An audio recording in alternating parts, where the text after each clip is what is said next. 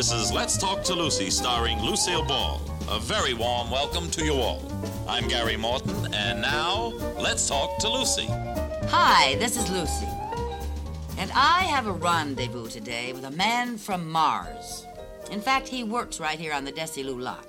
I'm speaking, of course, of that wonderful actor, Mr. Ray Walston, who is currently appearing on television as my favorite Martian. Ray, darling, hi.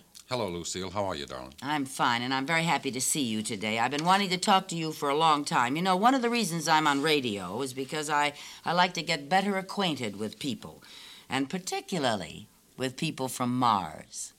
Now, I think this is my big chance, and my listeners' big chance. Ray, do you think all people from Mars are as delightful and as perceptive as you are? Well, I'll tell you that uh, we'll soon know, you know, with this uh, Mariner thing that we've got headed toward Mars. We'll all know what's up there pretty soon. Do you uh, personally think there may be people on Mars, Ray? Well, now if you're talking to me off the record, I'm going to have to answer you and say, I know there are people on Mars. this is very much on the record. right. do you hope there are, really? Yes, I do. Would you uh, be. So my show can stay on the air. well, your show stays on the air anyway. Would you be frightened of them? I don't think so. Why not? Well, I'll tell you, I have a feeling that the basis of the belief that there is life on Mars, other than just uh, little small things like pink people and globs and so forth running around, has always been a fallacy. I've, I may have built it up in my mind when I answer you, and I'm answering you truthfully, that I may have built it up in my mind as a result of my favorite Martian. But I've come to believe that there are people there, and that the people are good, and that the people are very learned and are way ahead of us. And uh, I may be living in a dream world. This uh, next explosion we're going to make toward Mars, would you like to be part of that, Ray? Yes, I think it would be very exciting. I think that uh, that would be about the biggest publicity stunt I'd ever heard of. I think so too. that could take yeah. place. You know, I think that one of the uh, one of the most exciting things about the space probe, ours and not only ours, but uh, any other country that's trying it at the moment, uh, is the stimulation in the minds of uh, the adventurer and there are so many uh, adventurers in, in America, let me say. You know, I think that's why America is the way it is because of the. Beginning uh, from a very early age. Right, yes. And I think that, that, that people, just talking about the moon, not about Mars, but, but uh, you know, think of the man who is going to be the first man to set foot on the moon. Now, isn't that going to be something? Yeah, it's a little frightening, I think, to the women, uh, but uh, I guess the men rather enjoy it. Well, you know, I heard a program on the radio not very long ago about about women. It's been determined that women, if given an opportunity, can make better astronauts than men. That really? they, yes, that physically they are uh, equipped for it better, and uh, they can take the punishment. You mean? That's what I was about to say. Stamina-wise, they can take it, and so forth. Yeah, well, that's been pretty well proven through the years in just about everything, right from the covered wagon on up, hasn't it? Mm. You're married, aren't you, Ray? Yes. How long have you been married? 18 years. And you have a nine-year-old daughter? Uh, an 11-year-old daughter an 11 year old mm-hmm. daughter. Mm-hmm. And how does she uh, regard you? Any differently these days since you are uh, everyone's favorite Martian? Well, at this particular moment, she's a little bored with it. But when we o- when we opened last year, she was uh, she was somewhat. Uh, she was also ten. Yes, she was somewhat in awe of it all, and she took pleasure in uh, uh, being pointed out as the Martian's daughter and so forth. But it's a little passe at the moment. Does she uh, have any ideas of her own about Mars, like most of our 10 year olds, 11 year olds? Well, she has her own ideas about the show. She's been trying to get me to get the producer to write a part for her. she comes yeah. down looking for her father. Yeah. No, but I mean about, about Mars being a possibility of being inhabited.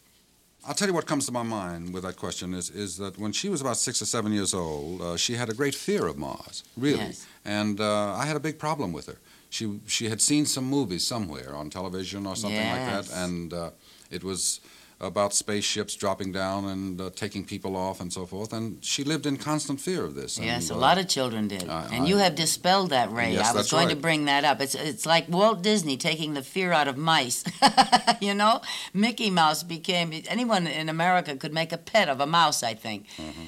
Really, and, and most women for years have, and men too, have run screaming from mice. All of a sudden, they're all little Mickey Mouse, and they're adorable, and you want to make pets out of them. Yes, that's one of the delightful things about this whole project that I, that that I'm really grateful for, is that because of my experience with my child, because of the fact that I almost had to find, you know, really other than just. Uh, my own particular care for her. I had to find something for this hysteria. Yes. That at night, with the lights out, or she wouldn't go to sleep with the light out, and it was really a great, great big problem. My children still have nightmares when they see uh, uh, pictures with great oversized ants eating Los Angeles and, and the eggplant that ate Mm-hmm. Yeah. Philadelphia or something. You know, it's really, uh, it's to be reckoned with. It certainly is. Ray, I understand you were a newspaper man before you became an actor. Yes, I worked on a newspaper in New Orleans, Louisiana for, oh, a year and a half. Are you from New Orleans? Yes, that's my home. Oh, a southern gentleman. Yes. Where your home now is in Beverly Hills, right? Yes. You miss New Orleans? No, not at all. As a matter of fact, uh, I visited there last uh, uh, April a year ago. But it was about two years ago, just before we started shooting the Martian show, and uh, I was somewhat disillusioned with what had happened. Let's say, for example, the French Quarter, which had now turned into almost like a carnival. Yes, I noticed that several years ago, but that is a beautiful, beautiful town. The nostalgia of the real old days is still there. I mean, you can walk down the street and sort of imagine it. I would like to go there, I think I would like to go there during um, Mardi Gras. Mardi Gras time, but it must be very hectic. It is, but it's ex- extremely exciting, despite the, the, the frantic and hectic quality of it all. I've You know, often wondered, all of the big parties, are they all for charity at that time, Ray? I have to confess that uh, I, I don't know. I really don't know. I mean, uh, I grew up in New Orleans, and I haven't been there for quite some time, except uh, a couple of years ago. And uh, as far as the Mardi Gras is concerned, I was only interested in, when I lived in New Orleans as to whether or not I was going to get a costume to wear, whether or Ah, not my parents were going to get one for me, you know, and be able to get one for me. Yeah. So as far as the actually what you know the the the, the, The really the all. really meaning of the Mardi Gras and what happens to the to the big parties, the Comus party and and all of those. I don't know. I understand that you made a living as a linotype machine operator. Uh, yes, which I, think is very um, oh, unusual for an actor to have a really good way of making a living on the outside. I commend you for it. Well, thank you. But do you know, someone told me once that Ben Lyon, one of the first movie stars, One of the big stars. one of the big stars in silent films, and I think he went on to do some talking pictures. I'm not quite sure. Yes, and married to Bebe Daniels, but he was a printer, really? and uh, I also think he was a linotype operator. You I didn't know that about Ben. Good for him. Did it help you in um, your life throughout to be that learned and uh, not just uh, having another job, another way to make a living, but uh, being a printer is um, it helps you with your your knowledge of many things, doesn't it? Let me say that it helped me as far as acting is concerned a great deal because when I first went to New York in 1945 and I started looking for work, and you know what a rugged uh, uh, situation Yes. that is, I worked at the Herald Tribune at night as an operator. I would go down and slug up on the substitute board, which meant that I was not confined to uh, a steady job. I could go and I could work uh, one or two days a week, and I could earn enough money that kept me going, and I could look for work in the theater in the daytime. And I did that all, off and on from 1945 to 1950. Hmm. In 1950, I stopped because I, I managed to get a show that was lasted a couple of years, and since then I've been in you know many shows. You've done some great shows. Some uh, you started with Margo Jones Playhouse in um, Houston, didn't That's you? right. That's right. Oh, Ray, our time is up. Could you come back tomorrow? I'd be delighted. Thank you, Ray, because I got some other things I want to ask you. Good. Thank you. Thank you. Thank you for today. Please be with me again tomorrow, ladies and gentlemen. Bye now. Hi, this is Lucy, and again today my guest is Mr. Ray Walston, everybody's favorite Martian. Ray, darling, thank you for coming back today. Now, yesterday we were talking about the way you got into the business, and you mentioned that you started at the Margo Jones Playhouse in Houston. Now, Ray, after the show yesterday, you were telling me that Miss Jones had done the first Tennessee Williams play that was ever produced. I was very interested because I've always admired Margo's work. But I must say that I'm not too fond of Tennessee Williams' sick portrayal of the South. I know that Mr. Williams is an excellent playwright. I know that he's a very unusual man. He's regarded very highly by dramatists and critics, but personally, I feel that so many of Tennessee Williams' plays drag the audience through a lot of, well, questionable subject matter, which I find a little rough for general consumption. But what I was going to bring up was what I think was his second play, which Margo had uh, something to do with the direction in New York, and that was uh, The Glass Menagerie. Now, I know that some of Tennessee's plays that came later on had these qualities that you that you were talking about. But but were you uh, were you in New York at the time that that play was running? with- Yes, I saw with- Glass Menagerie Uh-huh. three times. Uh-huh. And did you consider that also in the the, the Well, not as much because I was much more interested in Laurette Taylor yes? at the time. It was Yes. our last chance to see Laurette, and I was so grateful that I did have that chance. No, I did not. uh, No, I didn't either. I was going to say to you, I thought that there, I thought he wrote a very beautiful show. Or was it Laurette Taylor? You tell me. Well, um, no, the subject matter was not as, as draggy as, as Mm-hmm. what he came out with later. Mhm. He didn't bring out everyone's frailties to such an extent. In Glass Menagerie, there was a pathetic, sympathetic, wonderful. Uh, Mm-hmm. There were several parts that were very beautifully done, beautifully written, and beautifully portrayed. Yes. But then I wanted to say one other thing, Lucy, if I'm if I might, about uh, on the subject of Margo in Tennessee. And then there was a play that we did in New York in '48 or '49, I think it was, and it was uh, Summer and Smoke. Oh, yes. Summer and Smoke. You were in that. Yes, I was in that. I was in that production, which lasted three months in New York, and Margo directed that play. But then later on, it was done in the village, and uh, what's that lady's name? Um, Geraldine Page, of course. Oh, one of the greatest. Yes, and then Geraldine did it in, in the village, and it was a huge success. It landed, lasted a year and a half. I guess we can thank Geraldine for that. Yeah. huh? She's really great. I understand that you also are uh, a graduate of the Actor Studio, and very proudly so. Well, I, let me let me put it this way: I never graduated. I'm still a member, and I never got out of the place, and I don't think I would want to get out of the place. I like it. I've always liked it. I got a great deal from it. I think it's been terribly maligned and uh, and unjustly so because people like to say that Mr. Strasberg is teaching people to scratch and groan and grunt and so forth and hide their faces, and it's just the opposite, really.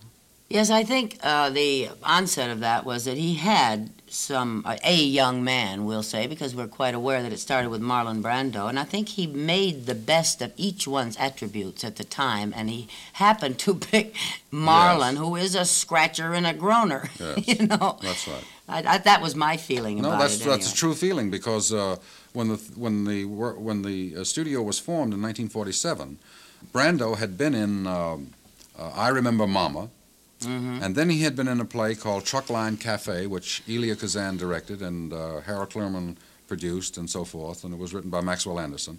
So that when the Actor Studio was first formed, he was invited to come in, but he was already, you know, doing what he's doing now. Yes. You know, so he did not learn that at the Actor Studio. Actually, he's a very brilliant young man. He's a very strange young man, but he's very brilliant. Huh. The uh, work that Mr. Strasberg has given to the theatrical followers throughout the nation is certainly commendable because he Oh, started certainly. a whole new.